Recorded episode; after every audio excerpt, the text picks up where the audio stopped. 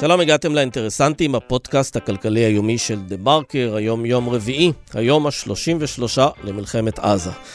באולפן סמי פרץ. בזמן שחיילי צה"ל נלחמים בעזה, יש מלחמה נוספת בירושלים, בין שר האוצר לפקידים שלו ובין שר האוצר ליושב ראש ועדת הכספים, והנפגעים שלה הם בדיוק אותם אלה שנפגעו באותה שבת ארורה של השביעי באוקטובר, התושבים של יישובי העוטף שפונו לבתי מלון. גפני, ברגע של אה, כנות, אה, אומר שסמוטריץ' הוא זה שביקש ממנו לא להעביר כסף למפונים, ועל כך אומר שר האוצר שזהו שקר. את האמת, יהיה קשה לשמוע משני הפוליטיקאים הציניים האלה, אז אנחנו נשמע אותם ממירב ארלוזורוב שתהיה איתי כאן. כדי לממן את העלויות הכבדות של המלחמה, שעלולות להגיע למאות מיליארדי שקלים, המשק חייב לעבוד בתפוקה מלאה ככל שניתן. בחקלאות, במסחר, בתעשייה והשירותים, הכל חייב לעבוד כסדרו. אבל זו מלחמה שפוגעת בעורף, הביאה לפינוי של כמעט 200 אלף איש מבתיהם והרחיקה אותם ממקומות העבודה שלהם. וזה מעורר שאלות על ההיערכות ובכלל על התמריצים הממשלתיים, איך עושים הכל כדי שבאמת אנשים יעבדו ויתפרנסו למרות כל האילוצים. אז אה, דוקטור רון תומר, שהוא נשיא התאחדות התעשיינים, ידבר איתי על העניין הזה. קטאר היא ציר מרכזי בניסיון לשחרר את 240 החטופים שמוחזקים בעזה, ויש בישראל כמה גורמים שמכירים כמה אנשים חשובים בקטאר, ואפילו עושים איתם עסקים. אחד מהם הוא מתאם פעולות הממשלה בשטחים לשעבר, האלוף פולי מרדכי, שהוא מנהל פעילות עסקית בקטאר, והוא גם שותף לדיונים הביטחוניים על סוגיית החטופים. וגור מגידו יספר תכף על כפל התפקידים המעניין הזה, נברר איתו אם זה יכול להביא גם לתוצאות טובות. אנחנו מתחילים.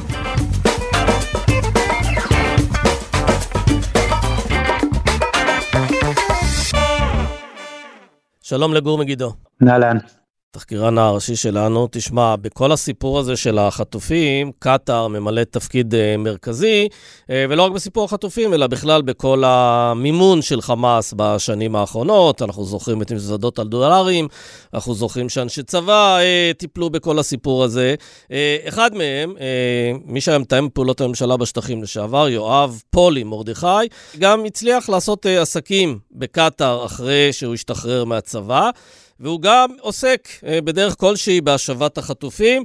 ואנחנו רוצים לשמוע קצת על הדמות הזו ועל העסקים שלה, ובעיקר על הפוטנציאל שבאמת אה, הקשרים שם יכולים לעזור במשהו. יש פה סיפור בעצם של אה, דלת מסתובבת, סיפור די קלאסי שאנחנו מכירים אותו, על האלוף שפורש מהצבא והופך להיות יועץ לתעשיית הביטחון או משהו כזה. במקרה הזה פולי מרדכי הוא בעצם ממייסדי הקשר או הציר הקטרי עזתי הוא בן אדם שבמהלך תפקידו כמתאם פעולות הממשלה בשטחים עד 2018 בעצם הוא חלק מהייסוד של הדבר הזה עם מזוודות הכסף שהולכות לעזה ובעצם מאפשרות לממשלת קטר לממן את שלטון חמאס ברצועה, דבר שאני לא חושב שיש הרבה ישראלים שלא חושבים שהוא מצער וטעות קשה לאחר השבעה באוקטובר.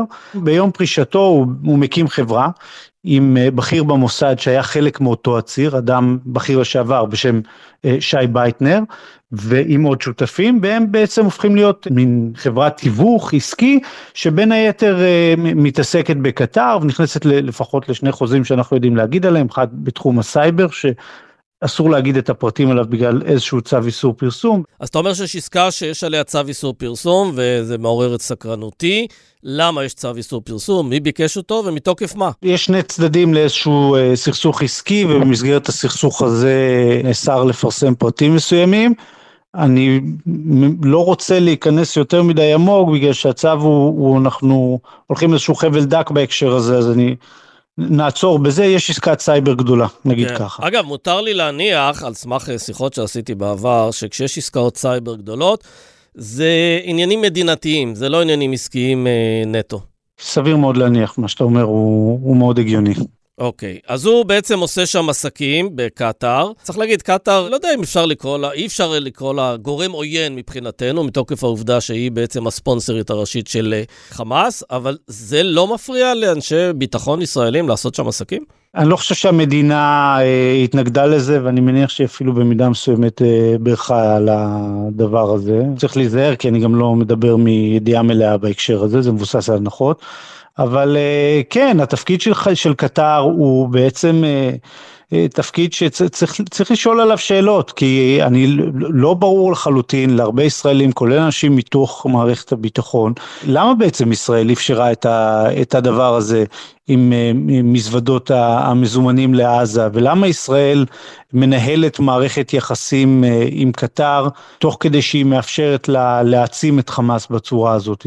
זאת אומרת, הייתה איזו תפיסה ביטחונית, שהיו אנשים שהאמינו בה, היא ללא ספק קרסה, אבל גם עכשיו אפשר לשאול שאלות על למה, למה אנחנו, או מה, או מה העתיד של מערכת היחסים עם קטר צריך להיות בהנחה שקטר אה, מוסיפה להעניק חסות לבכירי חמאס שגם גרים בה וגם לחמאס כ, כארגון שמקבל ממנה כספים. וכאן בדיוק אולי נעוץ העניין, זאת אומרת פולי מרדכי נקרא למילואים, בין היתר משום שיש לו ידע רב וניסיון רב וגם קשרים רבים בעולם הזה, כולל בקטר. ומצד אחד הוא מייצג את מדינת ישראל כשהוא נמצא בחמ"ל המודיעיני שבו בעצם אוספים את המידע על החטופים ומנסים להגיע לערוצים שיעזרו ב, ב, בשחרורם, אולי לא במגעים עצמם, אבל יכול להיות שגם, אני לא יודע להגיד. ומצד שני יש לו אינטרס בעצם בהמשך הדבר הזה, כי, כי זו לקוחה עסקית של החברה שלו. וזו בעצם השאלה שעליה אני, שבה אני מתמקד בטור שפרסמתי היום, כי אני חושב ש... שיש מעט מאוד דיון על זה, ושאנחנו צריכים לחשוב על זה, במיוחד כשאנחנו יודעים איך קטאר מתנהגת בעולם ואיך היא קונה השפעה. ובהקשר הזה אה, אנחנו צריכים להיות ערים לכך שקטאר היא, היא טובה מאוד בעניין הזה של דלתות מסתובבות. כן, וגם, אתה יודע, יש אה, כל מיני שאלות, נדמה לי שראיתי מאמר של אה, אבי גבאי, לשעבר יושב ראש מפלגת העבודה, שבא ואומר, אה, אולי בכלל לחץ הגדול צריך להיות על קטאר, בתור הספונסר שמניע ושמזרים את כל הדולרים שם לחמאס, צריך להיות שם פחות נחמדים כלפי המשטר הזה, ולהפעיל עליו את הלחצים כדי שהחטופים ישובו. אבל נשאלת השאלה לגבי התפקיד של אותו פולי מרדכי, הרי אם הוא באמת מסתובב שם... הרבה בקטאר, וכל המשעלים מסתובבים שם בקטאר. יש פה משהו, אני לא יודע איך להגדיר אותו, אבל משהו במובנים רבים צורם. כן, אני, אני מסכים, אני לא יודע להגיד, שוב, ואני חושב שאנחנו צריכים להיות כעיתונאים מאוד מאוד זהירים, להזהיר את עצמנו מפני מה שאנחנו לא יודעים, אז גם, גם בטור הקפדתי לכתוב שיש מעט מאוד אנשים שמבינים מה התועלות שצומחות לישראל מקטר. יכול להיות שאני לא יודע, שקטר עושה בשקט בשקט דברים אה, מופלאים למען מדינת ישראל, בצד זה שהיא מממנת את חמאס. אבל מצד שני, הבעיה היא שכל אותם אה, שותפי סוד הם חלק מתרבות, שהם בעצם משתתפים בהערכה הזאת, מה כדאי ומה לא כדאי לעשות בענייני יחסים עם קטר. הם אה, או אנשים שפוגשים את האנשים האלה מהצד השני של הדלת המסתובבת, או אנשים שכבר פגשו אותם מהצד השני של הדלת המסתובבת, או עושים עסקים או יכולים לעשות עסקים. הדבר הזה הוא, הוא, הוא שאלה שצריכה להטריד אה, ישראלים, אנחנו מדברים עליה מעט מאוד, גם יודעים עליה מעט מאוד אם להגיד את האמת, זאת אומרת פרט. לדבר הזה שאנחנו יודעים שכל מי שרוצה לעשות עסקים בקטר, אז זה, זה דבר ידוע שמרימים טלפון לפולי מרדכי, כי הוא הישראלי המקושר שם. אנחנו לא יודעים להגיד הרבה, יודעים שהיו את השני חוזים האלה, אני לא יודע אם להגיד, להגיד אם היה עוד, בכל אופן הדבר הזה שיש פער בין האנשים, הידע שיש לאנשים האלה, אה, חוסר השקיפות אה, לבינינו, ושהם לא רק יודעים להעריך מבחינת המדינה מה נכון, אלא הם בעצם מערבבים בזה, או אה, עלולים לערבב בזה את השיקולים האישיים שלהם, זו בעיה. ברור שזו בעיה, אם כי, אתה, אתה יודע, פעם, אה, אני לא אשכח שקראתי ראיון עם מישהו מבכירי המוסד לשעבר, ושאלו אותו על אה, אדם מסוים מאוד מפוקפק שהם העסיקו, והוא אמר, תשמע, בתחומים האלה אתה לא מעסיק אה, אנשים באמת שהם אה, סופר, אה, אתה יודע, ישרים, הגונים, שפויים וכולי. אתה חייב לעבוד עם גורמים אה, מפוקפקים כדי להגיע לדברים שבאמת הם הכי מסובכים. ונשאלת פה השאלה גם כן לגבי קטאר. זה השחקן שכרגע נוטל חסות כלשהי לגבי חמאס, אז ברור שצריך לדבר איתו, אה, ברור שצריך לשמור איתו, על, תחזק איתו מערכת קשרים כלשהי, אבל בעצם אה, זה מבחן, אה, מבחן אולי הכי גדול ל, לרעיון הזה של לעבוד מול מדינות... בעייתיות מהסוג הזה. אם המדינה הזאת תדע לספק את הסחורה, אז, אה, אז בסדר, אז אין מה לעשות, אנחנו נצטרך לקבל את זה, ואיכשהו לראות איך מתנהלים מול מדינה כזו. זה אולי נכון מה שאתה אומר לפעם הזאת, שאלה מה מכאן והלאה.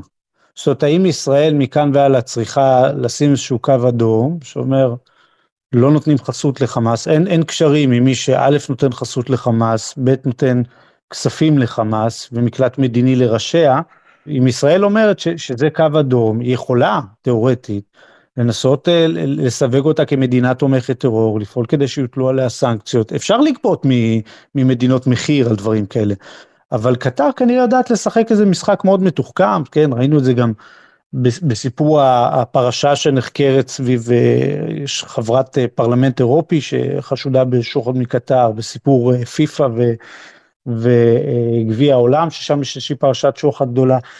זאת אומרת, קטר יודעת להפעיל מנגנוני לחץ, היא תורמת לאוניברסיטאות, היא תורמת לחוקרים, למכוני מחקר, היא יודעת לנפח כל מיני אנשים שיוצאים ממוסדות דמוקרטיים בארצות הברית, בכל מיני מלגות מחקר וכולי, שופכת את הכסף שלה על כל מיני מנגנוני אה, השפעה אה, רכה.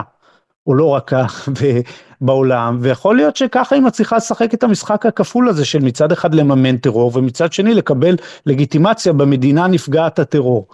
כן. זו, זו שאלה שאנחנו לא שואלים אותה מספיק, ואני חושב שאנחנו גם לא יודעים מספיק על האינטרסים של האנשים שעוסקים בה, ו, ובעצם העניין הזה של להבין מי מתפרנס מקטר, מי מרוויח כלכלית מהסיפור של קטר, חשוב שנדע. כן, מה אומר uh, פולי מרדכי כשאתה פונה אליו ואתה שואל אותו על... Uh... כפל התפקידים הזה? לגופו של עניין הוא לא הגיב לרקורד, זאת אומרת אין, אין, התגובה עצמה היא שאנחנו מכפישים אותו באופן פרוע, אבל אין, אה, זאת אומרת אין הכחשה לגופן של העובדות. כן, איפה ההכפשה? לא הצלחתי להבין. שאנחנו אומרים שהוא באיזשהו ניגוד עניינים, זאת אומרת, הוא, עצם המחשבה שאנחנו יכולים להעלות על הדעת ששיקוליו האישיים יתערבבו בשיקולים הלאומיים. כן. טוב, אז uh, יש פה באמת מבחן, גם ליחסים מול קטאר, וגם מבחן לאותו פולי מרדכי, שאם באמת הוא פועל שם, אז uh, לפחות שיצא גם לנו משהו טוב מזה. לפחות זה. כן. תודה רבה, גור מגידו. תודה.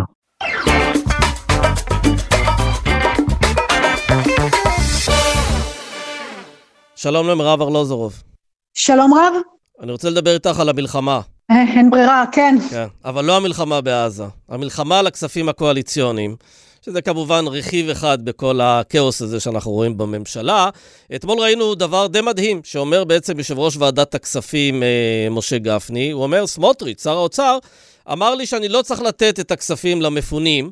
ואחר כך סמוטריץ' אמר שהוא משקר, ומאחורי הקלעים יש כמובן את העניין הזה של כספים קואליציוניים, ששני הפונקציונרים המגזריים האלה רוצים לדאוג קודם כל לכספים שהם הבטיחו לבוחרים שלהם, ורק אחר כך לשאר הדברים, עד שמגיעה היועצת המשפטית לממשלה, ומראה שכל החבורה הזו היא בעצם חבורה חפיפניקית. תסבירי מה אומרת היועמ"שית ולמה היא נכנסה לתמונה בכלל. זהו, זה באמת מוזר, כי uh, ממתי משרד המשפטים קובע מה קורה עם הכספים הקואליציוניים? אז התשובה היא משרד המשפטים לא קובע, הממשלה קובעת, והממשלה מתברר אה, קבעה, לא בטוח שהיא שמה לב, אבל היא קבעה. בחודש האחרון היו ארבע החלטות ממשלה, שבכולן עשו קיצוץ רוחבי של הכספים הקואליציוניים לצורכי הסטת כסף למימון אה, אה, בתי המלון של המפונים, ובכל ההחלטות האלה היה שוב קיצוץ רוחבי, והיה סעיף נוסף שאמר שמפה והלאה אה, כספים לא יצאו יותר, על כספים קואליציוניים לא יצאו יותר. עכשיו זה אושר ארבע פעמים בממשלה. עכשיו לא בטוח שהממשלה הבינה מה היא מאשרת, אבל זה מה שהיא אישרה, ועכשיו באה היועצת המשפטית לממשלה. אבל למה לא הבינה מה היא מאשרת? אם היא אומרת שיש הקפאה, אז יש הקפאה. כן, אז אה, העובדה שסמוטריץ' בעצמו כנראה לא לגמרי הבין את זה, ולדעתי גם הרבה השרים האחרים לא הבינו את זה, כי הם ממשיכים להציף את משרד המשפטים אגב בבקשות אה, לאשר להם אה, כספים קואליציוניים, כל מיני חסמים, להסיר חסמים שיאפשרו להוציא את הכספים הקואליציוניים. משרד המשפטים אמר להם, תשמעו חברים, אי אפשר, אתם הודעתם על הקפאה, מה אתם רוצים מאיתנו? אז בעצם הוציאו אתמול בערב הודעה, חברים, הקפאתם, לא אנחנו, אתם הקפאתם. ואז אם אתם רוצים בכל זאת להשתמש בכספים האלה, מה שאגב היועמ"שית לא טוענת שהם לא יכולים להשתמש בכספים האלה, אם אתם רוצים בכל זאת, אז תעבירו החלטה ממשלתית רלוונטית לעניין הזה. יפה, יש כאן היפוך, אה, היפוך המצב המשפטי והתקציבי שהוא מאוד חשוב. למה? כי עד עכשיו הכספים הקואליציוניים כולם אושרו בהחלטת ממשלה, ולכן אה, כדי לעצור אותם היה צריך כביכול החלטת ממשלה שעוצרת, בפועל המצב התהפך, כך אומרת היועמ"שית, הממשלה כבר הודיעה שהיא עוצרת, ולכן מפה והלאה הממשלה רוצה אה, להוציא כסף קואליציוני, צריך להביא את זה לאישור מחודש של הממשלה. עכשיו, למה זה כל כך קריטי? כי בינתיים השתנתה הממשלה. נבנתה ממשלת חירום ונכנס המחנה הממלכתי. עכשיו המחנה הממלכתי קבע בהסכם ההצטרפות שלו לממשלה אה, שהחלטות חדשות וחוקים חדשים יצטרכו לעבור את אישורו. עכשיו אם זה היה הכספים הקואליציוניים שאושרו מלכתחילה אז אין לו מה לעשות, אבל אם מדובר בכספים קואליציוניים שהוקפאו וכדי לשחרר אותם מהקפאה צריך החלטה אה, פוזיטיבית, פוזיטיבית, החלטה הצהרתית של הממשלה, פתאום זה תלוי במחנה הממלכתי. וככל שאנחנו מבינים, יכול להיות שיש להם וטו שהם יכולים לא לאשר, ואז זה לא יקרה. כן, שראינו בעצם שבני גנץ גם אומר, לא צריך להעביר את הכספים הקואליציוניים האלה, כי בכל זאת יש פה צרכים של מלחמה. היה כבר צעד ראשון אגב, כי בסוף השבוע אה, ניסו לאשר את הכספים של אופק חדש למורים החרדים, זה הכסף הקריטי מכולם, גם בגלל שהוא מאוד גדול בסכום שלו, וגם בגלל שברגע שמאשרים אותו, כבר אי אפשר יהיה לבטל אותו אחר כך, כי מדובר בתוספת שכר. אה, ופתאום התברר לסמוטריץ' שהכסף הזה הוקפא, הוא הביא את זה לאישור הממשלה, המחנה הממלכתי אמר לא, וזה נעצר. כן, וכשגפני עושה את התרגיל הזה לסמוטריץ' ואומר, אני רציתי להעביר כסף למפונים, זה סמוטריץ' שאמר לי לא להעביר, הוא בעצם בא ו... ועושה לו תרגיל שהמשמעות שלו זה, אתה אחראי מולי להעביר את הכסף לחרדים כמו שהבטחת, וכל השאר לא מעניין אותי. כנראה שכן, אבל לא ברור לי איך הם יוכלו לעמוד בזה, כלומר, לא ברור לי איך החרדים באמת יכולים להרשות לעצמם להיות במצב שבו הם אומרים, המפונים מעוטף עזה לא יקבלו אה, סיוע, בגלל שאנחנו רוצים את הכסף אה, לאופק חדש. אני חושבת, אתה יודע, שזה פשוט לא יעבור ציבורית. עכשיו תראה, זה מה שנדרש כרגע, בגלל שנדרשת באמת, נדרש אישור פוזיטיבי של כל הוצאה במסגרת הכספים הקואליציוניים, יצטרכו לבוא ולהגיד, אנחנו מוציאים את הכסף לאופק חדש, אה, בתמורה לזה שהכסף עובר למפונים.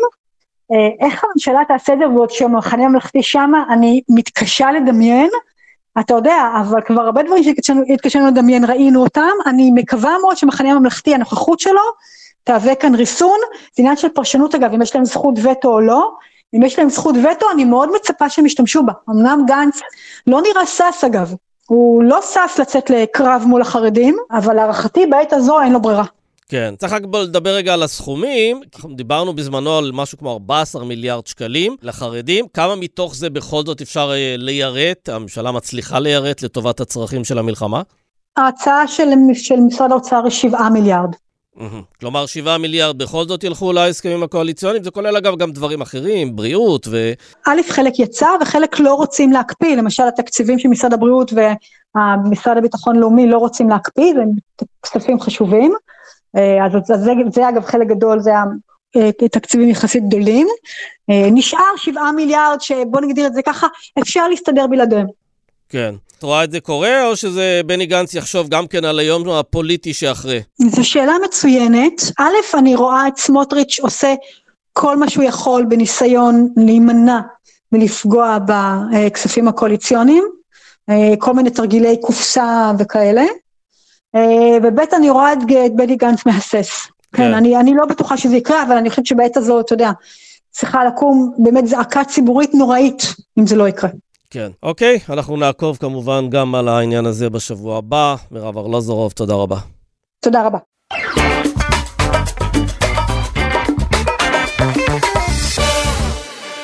שלום לדוקטור רון תומר. סמי, שלום. נשיא התאחדות התעשיינים. אנחנו רוצים לדבר קצת על אה, כלכלה, על העסקים, על התפקוד של המשק בשעת משבר.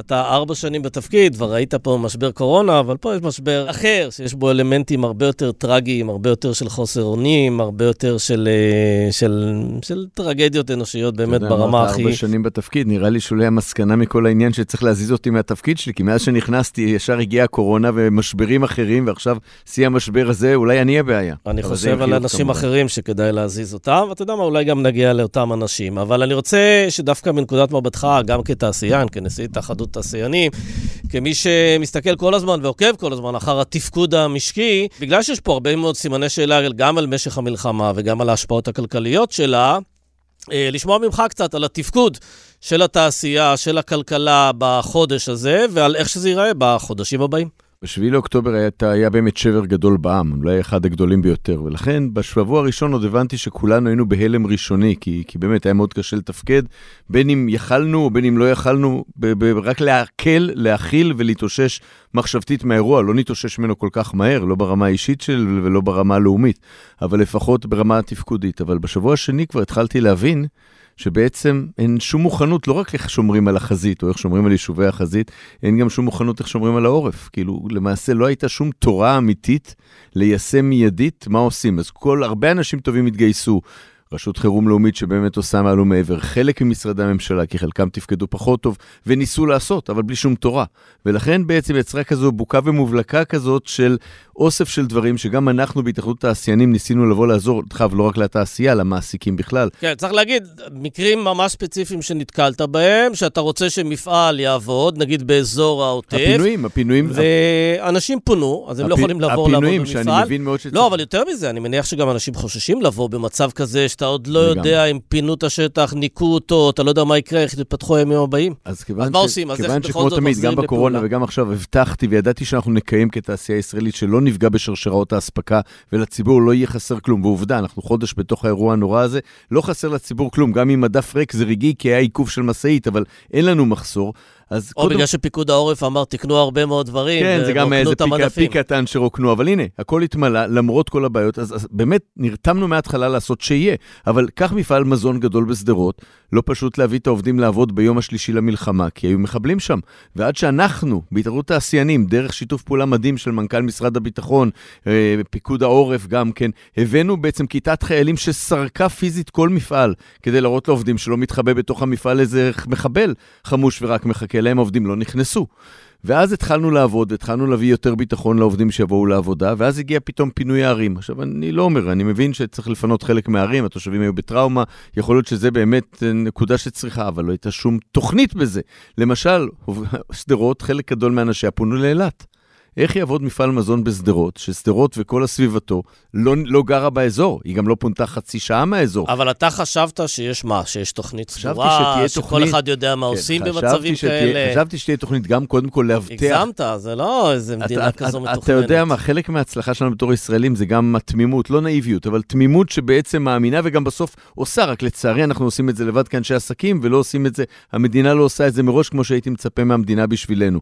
אבל אני אומר, צה"ל למשל, גם בצפון, שלומי, מפעל זוגלובק, צה"ל מגביר קניות כי צריך לצייד במזון את החיילים, ויום אחד מנכ"ל זוגלובק מתקשר אליי ואומר לי, תשמע, מהרגע לרגע פינו את שלומי, אבל במקום לפנות את העובדים שלי לזיכרון, לטבריה, פינו אותם לירושלים. מפעל בלי עובדים לא יכול לעבוד, ולכן אנחנו רוצים רציפות. אז אנחנו עובדים על כל, קודם כל עבדנו על פתרונות וניסינו גם בעזרת ידידינו מהתאחדות המלונות למצוא פתרונות נקודתיים למפעלים האלה כדי שימשיכו לעבוד. שתיים, אני מקווה שאנחנו משיקים השבוע הצעה שלנו לאוצר, שאם אפשר להגיד מילה טובה, אני אגיד להם אחרי זה כמה מילים לא טובות על מתווים אחרים שלהם, אבל פה דווקא נהנו לעניין מתווה תמרוץ שהולך, אני מקווה, לצאת היום או מחר, שיתמרץ עובדים שגם פונו לאזורים רחוקים, לקבל שכר מסוים, שתלוי בזה שהם באים לעבודה, ללא קשר לשכרם הרגיל, כדי שהם יקבלו את הבונוס הזה בשביל זה שהם באים. כלומר, אם אני גר ב... אם פונאתי, נגיד, לצורך העניין, משדרות לירושלים, לים המלח, או לים המלח, ואני צריך לעבוד באזור של עוטף עזה, והשכר שלי הוא 10,000 שקל. תקבל תוספת של עוד 3,000 שקל מביטוח לאומי, שקל. ללא קשר לשכר שכמובן המעסיק ישלם. ועדיין אני אצטרך לבוא כל יום ברור, בנסיעה, ברור. או למצוא פשוט ברור. אזור מגורים אחר ברור, יותר קרוב. ברור, אבל גם, עוד פעם, נסיעה מים המלח לשדרות זה שעה ורבע, שעה ועשרים. ולכמה זמן אפשר להחזיק את התמרוץ הזה? כל עוד, אני מניח שזה יהיה כל עוד האנשים לא יגורו באזור הזה. עכשיו, גם יהיה עוד תוספות. אגב, זה יכול להיות הרבה זמן, זה יכול להיות גם שנה. יכול אתה לא יודע תוך כמה זמן היישובים... אבל, אבל, אבל מצד שני, תחשוב על בן אדם, תושב שדרות, שבאמת נפגע, הם עברו טראומה שאף אחד מאיתנו כנראה לא יכול להבין, מי שלא גר שם פיזית, ופינו אותו עכשיו לים המלח, ורוצים לשמור אותו במקום העבודה שלו. מצד שני, הוא אומר, בוא, חבר'ה, גם ככה קשה לי, גם ככה אני תקוע בחדר מלון עם כל המשפחה ב-10 מטר מרובע או ב-20 מטר מרובע, לא יודע מה החדרים שם, ועכשיו אתם גם רוצים שאני ארוץ, אחזור ואבוא ואחזור ואבוא על אותו שכר שאני גם מבלה בדרכים את הזה? דרך אגב, בתמרוץ הזה גם יהיה תוספת למעסיקים על ההובלות הנוספות שהם צריכים. כש, ואולי... כשאתה מסתכל על זה, מה המטרה של התמרוץ הזה? שהמשק יעבוד בתפוקה מלאה?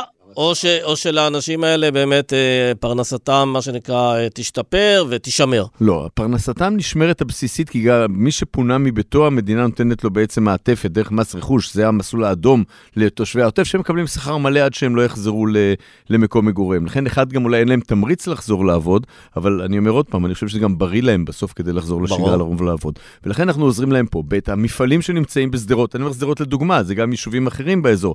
המפעלים שנמצאים בשדרות צריכים את העובדים שלהם. אני לא יכול להביא עובדים זרים עכשיו. כרגע מה אחוז הנוכחות של עובדים קשה, במפעלים? קשה, הרבה פחות מ-50 אחוז, וזה מאוד תלוי במפעל, וזה מאוד תלוי במאמצים הנוספים שהמפעלים עושים. ורואים את זה בתפוקות? ברור, ברור. תראה, מה זה רואים? אני חייב להגיד שהעובדים שמגיעים, באמת, אני חייב להגיד משכמם ומעלה, מוכנים לתת שעות נוספות וכך הלאה, ואז אנחנו סוגרים את פער התפוקות על שעות נוספות. אבל עובד שעובד כל יום 12 שעות, הוא, גם הוא נקרא בסוף, זה לא, לא אנושי לאורך זמן.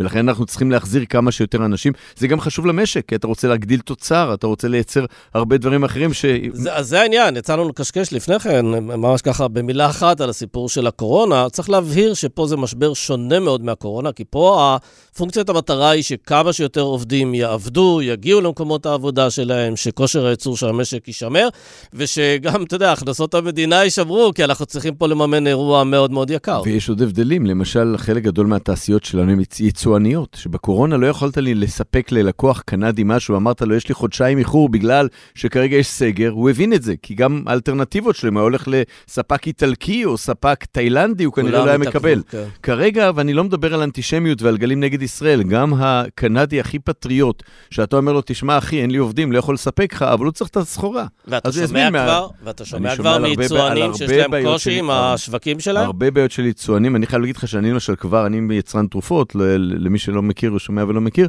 ובשבוע הראשון הרמתי טלפון אישי לכל המנכ"לים של כל הלקוחות שלי בחו"ל, להסביר להם שהמפעל יעבוד. ואם יהיו עיכובים, הם יהיו ברמה של ימים, ואין להם מה לדאוג, הזמנות יקוימו, והם יכולים להיות רגועים, ועובדה היא שאנחנו ממשיכים לקבל שטף הזמנות. זאת אומרת, הלקוחות כן, מאמינים. כן, אבל צריך להגיד שאתה לא באזור ה... אני באזור לא יוקנעם, ולכן כן. אני כרגע, ואני מקווה שיישאר כך, לא פגוע מהבחינה של חוסר עובדים, אבל כן, חברים מג'נגלים, מפעל לציוד רפואי מאוד מתקדם בקריית שמונה. ערב אחד החליטו לפנות את העובדים שלו, לא הודיעו לו, כל העובדים נסעו לירושלים, במקום לטבריה למשל. התקשר אליי המנכ"ל ואומר לי, בלי 60% מהעובדים, יש, יש לי הזמנות יצוא לכל העולם, הוא אומר לי, כן. מה אני עושה? אני מאבד אימון. וכשאתה ממפה את המפעלים פה, אז כמובן המפעלים שנמצאים בצפון ובאזור העוטף, הם הנפגעים העיקריים. איזה עוד אתגרים אתה רואה בתעשייה שממש יש להם קושי? אנחנו דיברנו בזמנו גם על הנושא של הבנייה. אה, מפעלים שמספקים לתעשיית הבנייה, בזמן שחלק מאתרי הבנייה שובתים, כן, פועלים, יש פה לא, תגובת שרשרת. זה, אני אגיד אולי מילה על הבנייה בכל זאת, כי אתה יודע, בסוף אנחנו בשיתוף פעולה עם חברינו מהתאחדות בוני הארץ. קודם כל היה אבסורד של ראשי רשויות שהחליטו באופן עצמאי ולא חוקי לסגור אתרי בנייה. למה? כי באתרי בנייה עובדים ערבים, וערבים פטיש זה עכשיו מפחיד. אבסורד טוטאלי, אם אתה שואל אותי. כי לא שמענו הרבה על פיגועים של פועלי בנייה גם קודם, ומה גם שרוב העובדים שכרגע באים, כי פלסטינאים לא נכנסים, הם ערבים ישראלים, ואנחנו כן רוצים, ערבים ישראלים הם ישראלים, הם אנחנו. ולכן אני אומר, זה היה לא חוקי, והתאחדות בוני הארץ ואנחנו, התאחדות תעשיינים, עתרנו לבית משפט שחייב את ראשי הרשויות לפתוח את אתרי הבנייה, אבל האתגר הנוסף הוא שבאמת חלק גדול מהבנייה היא על ידי עובדים פלסטינאים, ופה פיקוד מרכז. אה, מסיבות ביטחוניות כרגע מונע כניסה של עובדים פלסטינאים, ובכלל, אם יהיה לנו זמן גם לדבר, הולך להיות גם שינוי קדימה, כי הבנתי שתהיה גם בעתיד נגישות יותר נמוכה של עובדים פלסטינאים, ולכן אתרי הבנייה עובדים בתפוקה מאוד נמוכה, ולכן חלק גדול מתעשיות הבנייה, שמייצרים להם כל מיני תשתיות, בעצם עובדים גם נמוך. כן, כשה... זה אומר, אגב, שאנחנו נראה הרבה יותר לחץ, הוא כבר קיים, אה, של, אה, גם של תעשיית הבנייה, גם של ענף החקלאות, להביא עובדים זרים, אנחנו צריכים להזכיר, 8,000 עובדים זרים פשוט ברחו מכאן בעקבות... ו- ה... ולהחליף את חלק מהפלסטינאים ועוד החוסר שהיה קודם. וצריך להחליף אותם. אתה רואה איזה נכונות מצד הממשלה להביא פה כמויות כאלה עצומות של עובדים זרים? יש דיבורים עליהם, אני חייב להגיד מילה טובה לשר ברקת, שבעצם הוא היה הראשון שזיהה את זה ובאמת שם מתווה על השולחן. בסוף תבינו, אם לא יהיו עובדים הזרים, לא תהיה עבודה גם לישראלים, כי בעצם זה לא אותה עבודה. קח תעשייה. הרבה דברים עובדים ישראלים לא מוכנים לעשות, לעבוד ליד התנורים של המתכת, להרים את הבלוקים של הבטון במפעלי בטון, דברים אחרים. בשביל זה צריך כמה מה... עובדים זרים יש בתעשייה? בתעשייה כרגע יש מעט מאוד עובדים זרים, כאלף עובדים זרים, אבל, לא יש, מספר, אבל, יש, לא, אבל, אבל יש חוסר ויש 12 אלף פלסטינאים שהם כרגע נעלמו והם גם הם עושים את העבודות האלה. ישראלי, לא, גם בשכר כפול חמש מהשכר הממוצע, לא ישורד בעבודות האלה. ואני לא אומר זה, אה, ולכן אני רק אגיד מילה, סמי, אם אנחנו לא נמצא פתרון לתעסוקה הזה, אנחנו לא פוגעים רק באותם עובדים שלא תהיה להם עבודה, אלא בכל השרשרת, שהרבה ישראלים אחרים, את אותו מה שיוצא מתנור היציקות, ממשיכים לאבד אחר כך. כן. אבל אם אין מי שיוצאים מהיציקות, כולם לא יעבדו, כן. ואנחנו נפסיד אה, תוצר. עניין אה, הפיצויים, ראינו פה כמה מתווים לכל מיני קבוצות, וראינו שהחריגו את העסקים של מחזור אה, מעל 400 מיליון שקלים, כשהרעיון הוא שהם גדולים, הם חזקים, הם יסתדרו. אה, אתה יודע, לנו ישר יש בראש את הבנקים, שבנקים יכולים להסתדר, ואנחנו ראינו את הרווחיות שלהם, אבל זה כן הגיוני לטפל קודם כל בקטנים, כי אנחנו יודעים שאם 100 אלף עסקים קטנים שמעסיקים שני אנשים קורסים, זה כבר 200 אלף אה, אה, מובטלים שכנראה לא יהיה להם עבודה בטווח הנראה לעין. אז, אז אני אגיד לך הפוך, סמי, הפוך, ואני רגע אסביר את זה. קודם כל, אנחנו אומרים ביחד ננצח. אז בואו גם ביחד נתמודד על הכל. עסק גדול, ואני אתן לך דוגמה לעסק, למשל מתחום הבנייה, בנקים דרך אגב לא יצטרכו עזרה, כי הם לא נפגעים כלכלית גם בתקופה הזו, הפיצויים למי שנפגע. אבל עסק בתחום הבנייה עם, עם מחזור של 3 מיליארד שקל, אני לא אגיד את שמו, שירד ב-70% בפעילות כרגע. מה הוא יעשה? הוא מעסיק 2,000 ומשהו עובדים. כשירדת 70% בייצור, אתה צריך רק 30% מהעובדים. מה תעשה עם שאר העובדים? אז קודם כל, המנגנון הזה לוקח את העובדים שלו וזורק אותם לחל"ת. שחל"ת זה כמעט קרוב לפיטורים, זה למלא טופס בלשכה, לקבל 70% במקרה הטוב מהשכר, לפעמים פחות, זה כבר אירוע רע בשם עצמו. ב', אני אומר מכל העניין הזה, אם העסק הזה עכשיו נפגע, והוא לא מקבל שום פיצוי מהמדינה, אחרי שהוא נאלץ לפגוע בעובדים שלו ולשלוח אותם לחל"ת, הדבר הבא זה לפגוע בספקים שלו. ומי זה הספקים שלו? עסקים קטנים בינוניים, עצמאים, כי אין, אין לו תזרים. אז חלק ממתווה הפיצויים, וזה מה שעשו בקורונה טוב ולא עושים טוב פה, אמר בואו נרחיב באמת וניתן כמה שיותר. אז איך מסבירים באוצר את ההתנגדות? אני, אני, אני לא מצליח לקבל הסבר, אני חייב להגיד שבמקרה לא, הזה... לא, אבל הם יכולים לעשות את המתמטיקה שאתה מתאר כאן. אני לא מקבל תשובות, זה גישה, גישה השמרנית, הקפצנית, שהיא רעה לדעתי והיא תוציא אותנו חלשה אחרי הקורונה, וגם ברמה האזרחית. למה דם של עובד אחד שווה פחות משלני? למשל, אתן לך דוגמה. לא, זה לא דם, זה קשור יותר ל- ליכולת של אה, עסקים לשרוד. אני מכיר עסקים ש... בוא, יש להם אורך נשימה לחודש. עבר חודש ואין פעילות, העסק הזה נסגר. בהרבה מאוד אה, מפעלים גדולים, אה, אתה לא נסגר אחרי חודש. כשיש לך 2,500 עובדים, אתה חותם על, על, על, על משכורות של כמעט 40 מיליון שקל כל לא, חודש. לא, בסדר, אבל המדינה מציעה את הסדר החל"ת כרגע, אבל, עד סוף נובמבר, ואחרי זה בטח יצאו הסדר אחר. לשחרר עובדים לחל"ת זה לא אירוע טוב, גם לא אירוע טוב לעובדים. ברור שזה לא אירוע טוב. אנחנו, אנחנו לא באירוע טוב. בוא אני אשאל אותך עוד שאלה, ברור, אבל אני אשאל אותך עוד שאלה. לא מעט הורים לא עובדים מהשמיני לאוקטובר, כי הכריזו מצב מיוחד בעורף, ותמיד, מאז מלחמת לבנון, אז אני הייתי בגיר, מה לפני זה, אני לא יודע, תמיד היה פיצוי שכר באזורים שבהם היה מצב מיוחד. כי מה תעשה אימא או אבא לילד בן 6, 5, 8, שכרגע אין בית ספר? אז היא לא באה לעבודה, או הוא לא בא לעבודה, והם לא מבינים שהם לא יקבלו שכר, כי המעסיק לא חייב לשלם להם. אם אז המעסיק... אתה אומר בעצם מבחינת uh, תיקון המתווה הפיצויים, להכניס גם עסקים מעל 400 מיליון שקלים? להכניס עסקים מעל 400 מיליון שקלים, לתת מתווה שכר לאותם כאלה שלא יכולים לבוא לעבודה בגלל המגבלות בעורף למשל. כן. יש ענפים שמוחרגים, אני מקווה שמתקנים את זה היום בכנסת, כמו ענף הבנייה. למה מגיע לקבלנים לא לקבל פיצוי, ו- וכן למי שמוכר פלאפל? לא ברור לי, עוד פעם, אותו, מתווה, בגודל וכך הלאה, תכניסו. המתווה הזה הוא פגום כי הוא יוצר בעצם פרגמציות, כל מיני חלקים ושברים בין מי שמקבל למי שלא מקבל, וב' הוא גם קמצני. מדברים איתך, סמי, התחילו לדבר איתנו שהמתווה יעלה 4 מיליארד לחודש, ואחרי זה הרחיבו את זה ל-6 מיליארד לחודש, ואני אומר לך עוד פעם, זה שיטת האוצר, שבזמן היישום אתה תראה שבסוף ייתנו הרבה פחות, והרבה פחות הזה יעלה לנו הרבה אחר כך, כי אתה תבוא לעסקים חלשים, ושצריכים להתמודד בחלקם כן, גם עם כל העולם. מצד שני, אתה יודע, אה, לא שאני רוצה להגן פה על משרד האוצר, אני חושב שיש שם התנהלות בעייתית בהרבה מאוד היבטים, בעיקר אגב בזמן שבו גם הכסף... גם זמן התגובה, כבר עבר חודש. הזמן שהכסף מגיע לנפגעים. כי זה שאתה מקבל החלטות ואתה מביע נכונות, ואתה רוצה לעזור, ואתה אומר את כל הדברים היפים, זה יפה, אבל ברגע שזה נתקע בין פוליטיקאי א' לפוליטיקאי ב', מסיבות פוליטיות, אז ברור שיש שם חוסר תפקוד. אנחנו חודש אחרי ועוד לא עברה ההחלטה. אבל נשאלת השאלה, בגלל שאנחנו לא יודעים כרגע מה משך האירוע הזה, האם הוא כן יתפתח לעוד דברים או לא יתפתח לעוד דברים, אה, אולי הגיוני ללכת ככה בצעדים מדודים מבחינת הפתרונות. ויכול להיות שהחודש הזה לא ייתנו פתרונות לעסקים גדולים, ויכול להיות שבעוד חודשיים כן ייתנו פתרונות אני, לעסקים אני גדולים. אני מסכים איתך, אבל דווקא בגלל זה היה צריך מתווה גם הרבה יותר גמיש, ואנחנו למשל הצענו מתווה העסקה גמיש, שלא יזרוק את העובדים לחל"ת וירחיק אותם מהמעסיק, אלא ייתן אפשרות להעסקה חלקית למשל על ידי המעסיק, שחלק המדינה תכסה, חלק המעסיק, ו... כי אתה יודע, מלחמה זה גם לא קורונה, או סגר או לא סגר. יום אחד יש טילים, עכשיו כרגע קצת יש פחות טילים, מחר חס וחלילה הצפון מתחמם ויש טילים על המרכז, עוד פעם כנראה תהיה עצירה מוחלטת. תן את הגמישות הזו בדיוק מהסיבה הזו. אז הלכו על מתווה יחסית קשיח, קמצני בשלב הראשון, פוגע בעם, ואני אומר לך, אותי התמרדות מהשטח, כי לא מעט אנשים שלא יכולים לבוא לעבוד, לא יראו שלא יקבלו כסף. המעסיקים, דרך אגב, אני יודע, חלק גדול מהתעשיינים רוצים לשלם, אבל אם אתה לא מקבל כלום מהמדינה yeah. כן. ואתה נפגע גם ככה, מאיפה תשלם? ולכן, אני אומר פעם, זה מתווה לא נכון. האגף היחידי שכן מתפקד, אני חייב להגיד, באוצר, זה החשב הכללי, שבאמת נותן פה הרבה פתרונות, בין בביטוחי סיכוני מלחמה, בין בתוכניות הלוואות, בין בכל מיני טופ-אפים לביטוחי אשראי שאנחנו מקדמים מולו, והם yeah. כן. עובדים בסדר, אבל הצד השני כרגע yeah. כן. עובד פחות טוב. אני רוצה לשאול אותך שאלה, ככה, לקראת סיום, על, uh, על השנה האחרונה הזו. הרי כל אחד מאיתנו מתחיל לחשוב איך הגענו לאסון הזה, איך הגענו לקטסטרופה הזו, מה עשינו לא נכון, מה אחרים עשו לא נכון. ואני רוצה להזכיר לך שעד לפני חודש עסקנו uh, כולנו בשאלת ההפיכה המשטרית הזו. Uh, העובדה שהממשלה הייתה כולה ממוקדת בעניין הזה, התקשורת הייתה ממוקדת בעניין הזה. סדר היום הלאומי בעצם שועבד. ברובו לעניין הזה, ויצא לי לשאול אותך כמה פעמים בעניין הזה, וכל מיני אנשי עסקים אחרים, ורבים מהם יצאו נגד הרעיון הזה של הפיכה משטרית, ואתה לא כך התבטאת בעניין, או די התחמקת מזה.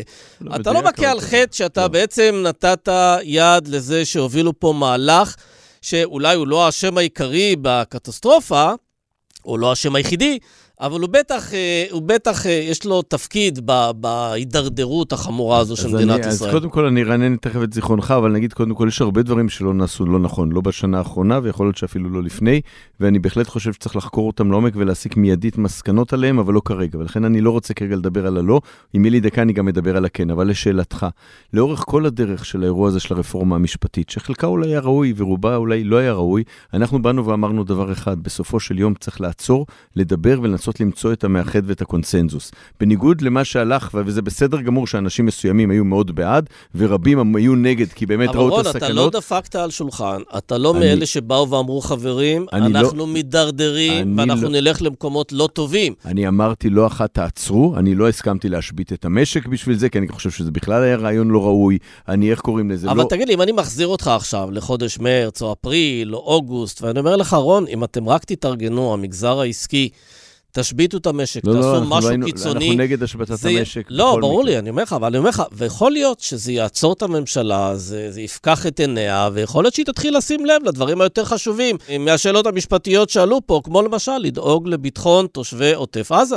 אז אני אגיד עוד פעם, אני חושב שהכשל של ביטחון תושבי עזה וכל הקונספט שקרס, לא קשור לרפורמה המשפטית. בהחלט הרפורמה המשפטית קלקלה הרבה בשנה האחרונה, והפילוג בעם הוא דבר נורא. אבל בוא לא ניתן עכשיו את הכן רפורמה, לא רפורמה בתור הגורם העיקרי, זה בהחלט בעיה שצריך לטפל. לא, אבל אתה לא אומר לעצמך, אם ראש הממשלה ושריו וכל הממשלה הזו... אם לא הייתה רפורמה משפטית, המחדל הזה לא היה קורה, לצערי כנראה לא היה קורה, כי הייתה קונספציה שונה. היו עסוקים בשנה האחרונה יותר בביטחון, יותר בדאגה לתושבים ולאזרחים, הערכת... ופחות בלבצר את שלטונם הערכ... ובפולחן האישיות, הערכתי... ובהחלשת uh, מוסדות המדינה. הערכ... אתה לא חושב שהיינו מקבלים תוצאה אחרת? הערכתי, סמי, לצערי, אני אומר עוד פעם, שהכשל של מה שקרה בדרום הוא כשל הרבה יותר עמוק מסיפור של כן רפורמה, לא רפורמה, וכנראה לצערי היה קורה גם אם בכלל נושא הרפורמה לא היה עולה, או הייתה כמה דקה. לא, רגע, רגע, רק צריך להזכיר, הרי היו כמה אזהרות של אגף המודיעין, שבא לראש הממשלה, ואמר לו, תשמע, אנחנו נכנסים לאזורים לא טובים, אז אני, אז מסוכנים. אני אז אני אחדד ואסביר עוד פעם, אני בהחלט חושב שיש כשל גדול שצריך להיחקר ומסקנות די מיידיות יצטרכו להיות בסיום המלחמה. אני לא רוצה כרגע לפתוח את זה, כי אני חושב שבמלחמה כרגע אנחנו באמת צריכים להסתכל על הניצחון, ובאמת דקה אחרי לתחקר שזה לא יקרה שוב. האם להגיד שהרפורמה תרמה אפילו 20-10% למה שקרה? אני לא חושב. אני חושב שהרפורמה קבעה, פג... היא פגעה במשהו אחר, בלכידות בעם, שלמזלנו, במרכאות, קשה להגיד מזל, האירוע הזה קרה עכשיו ולא עוד שלוש שנים, כי עוד שלוש שנים יכול להיות שגם לא היינו יכולים להתעשת כל כך מהר, כמו שהתעשתנו עכשיו, כולנו ביחד, מול האויב האמיתי שלנו. כן. זה, אני חושב, אירוע בפני עצמו, אבל לבוא שאלה, ולהגיד כן. שבגלל הרפורמה זה לא קרה, אני אומר עוד פעם, רק בשביל ההיסטוריה, זה נכון שלא יצאנו והשבתנו את המשק, אבל כן עבדנו גם מאחורי, uh, בחדרים סגורים, וגם ציבורית, כולל מודעות בתקשורת וכך הלאה, בקריאה לעצור ולדבר, לעצור ולאחד. כן. רון, שאלה אחרונה לסיום. אה, הרמטכ"ל, ראש אמ"ן, ראש השב"כ, נטלו אחריות על, ה... על המחדל הזה בעצם. ראש הממשלה עדיין לא נטל אחריות של ממש. אה, אני מניח שהמערכת הביטחונית, צמרת הביטחונית, תניח מכתבי התפטרות ביום שאחרי. אתה חושב שגם ראש הממשלה צריך להניח מכתב אז, התפטרות? אז, אז אני אגיד דבר אחד. אני חושב, עוד פעם, מבחינת אחריות אין ספק שכל מי שבקודקוד אחראי. ולכן אני, חבל שבכלל צריכים להתעסק בלהגיד או לא להגיד, כי אני חושב שזה המובן מאליו, וכולם היו צריכים לבוא בתור, כמו שמנכ"ל של חברה שקורא באירוע בא ואומר על אחת כמה וכמה באירוע לאומי כזה, כולם אחראים. מה המסקנות? אני תשאיר לי להגיד את זה בדקה אחרי המלחמה, אני חושב שצריכים מסקנות מאוד חותכות ומשמעותיות, כי מה שהיה זה אירוע שלא יכול, איך אומרים, הוא בכלל לא בר השוואה לשום דבר, אבל אני כן רוצה להתמקד כרגע בלנצח את החמאס ולשקם את העורף, ובדקה שאחרי כולנו נצטרך לבוא ולהגיד בהחלט מה קורה, כדי שהדבר הזה לא יהיה עוד איזה מכה בכנף, אלא אירוע שיהיה ברור לכולם שהוא לא צריך לחזור, מי אחראי לו, וכמובן צריך לעשות ריסטארט מחדש. כן. דוקטור רון תומר, תודה רבה לך. תודה, סמי.